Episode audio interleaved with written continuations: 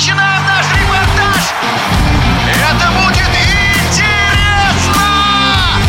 Программа о главных спортивных событиях. Спортивный интерес. У микрофона гроссмейстер Сергей Макарычев. В Бухаресте завершился шахматный супертурнир. Первый этап Гранд-Честура.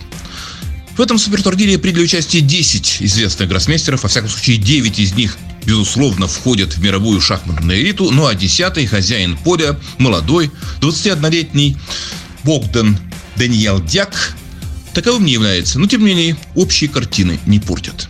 Безусловно, перед началом турнира наиболее интригующим обстоятельством было участие в этом соревновании сразу же почти что всего лишь неделю спустя по завершении матча на первенство мира двух его участников. Нового чемпиона мира китайца Дина Лежения и Яна Непомнящего. То есть они, эти выдающиеся шахматисты, должны были словно продемонстрировать болельщикам, действительно являются ли они чемпионом мира и вторым за исключением Магнуса Карсона, шахматистом планеты, то есть Магнус Карсон словно в этом раскладе рассматривается как играющий и выступающий вне конкурса, или же это не совсем так. Безусловно, Участие немедленное, спустя всего лишь такой маленький перерыв после изнуряющего соревнования, это штука рискованная, и можно было предположить, что оба шахматиста, то есть и чемпион мира, и его недавний соперник, могут выступить не слишком хорошо. Но поначалу именно они находились в центре всеобщего внимания, однако, ну, скажем так, мягко разочаровали своих болельщиков и дали дополнительные основания для того, чтобы ну, не слишком позитивно оценивать уровень игры, показанный в самом титульном матче. Ну а победил на турнире Фабиана Круана, один из сильнейших шахматистов мира. Не так давно, в 2018 году, он сыграл матч за высший шахматный титул с Магнусом Карсоном. Тогда все партии основной части этого соревнования закончились ничью, а затем Магнус разгромил Фабиана на тайбрейке со счетом 3-0. Это были уже не нормальные, медленные, а быстрые шахматы. Но тем не менее понятно было, что Фабиана играет очень здорово. Впрочем, его победа ну, не явилась слишком уж такой убедительной и яркой. То есть, в какой-то момент Фабиано выиграл две партии подряд и вышел в лидеры, а потом начал играть в ничью. То есть, он откровенно не пытался идти слишком сильно вперед, хотя однажды он мог победить все-таки Алиризу Феруджу.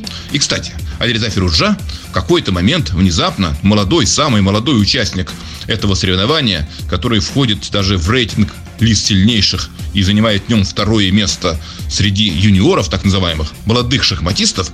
Так вот, Алириза Феруджа, проиграв первую партию Весли Соу, затем трижды победил своих соперников, ближе уже ну, в середине турнирной дистанции, и догнал догнал Фабиана Круану, вышел на рубеж плюс 2.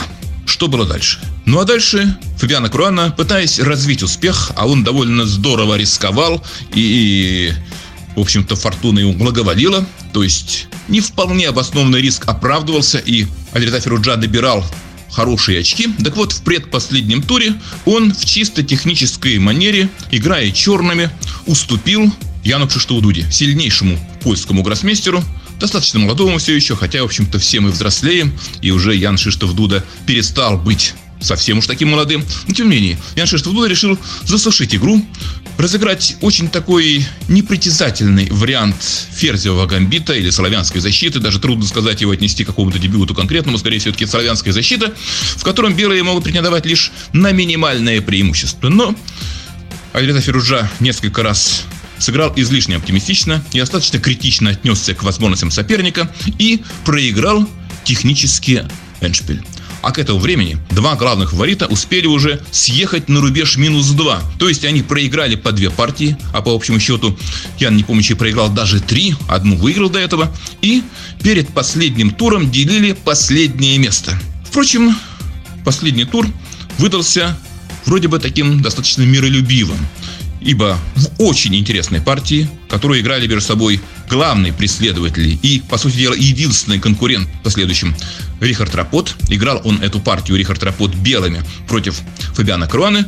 Так вот, Рихард Рапот завязал интереснейшие осложнения, точнее сказать, он пошел на тот вариант, который однажды встречался в титульном матче между Дином Лежением и Яном Непомнящим. А напомним, что Рихард Рапот был одним из тренеров, теневых тренеров или нет, не знаю, Дина Лежения. Так вот, он пошел на своеобразное повторение, но Фабиано Круана оказался во всеоружии. Они сыграли очень интересную, очень напряженную партию. Но закончилась она в ничью, заслуженно. И в результате никто не смог догнать. Никто не смог догнать Фабиано Круана, который на рубеже плюс 2 то есть две партии он выиграл, остальные закончил ничью, занял не просто первое место, а чистое первое место. То есть опередил всех по набранным очкам. Ну, что касается Яна Непомнящего, то он мог поставить такую, ну, смягчить ощущение негативное своего выступления, если бы он выиграл в последнем туре черными у Ани Шигири. Возможность такая у него под занавес была, он мог почти форсированно победить, но, располагая значительным временем, прошел мимо этой возможности, закончил партию в ничью и занял предпоследнее место, потому что в заключительном туре чемпион мира Дин Лижень обыграл таки титульного аутсайдера, рейтинг аутсайдера этого соревнования Богдана Даниэла Дяка из Румынии и отправил того на последнее место, сам же приподнялся, а на предпоследнем остался Ян Непомнящий. Ну вот таковы вот весьма любопытные итоги этого очень интересного соревнования. Спортивный интерес.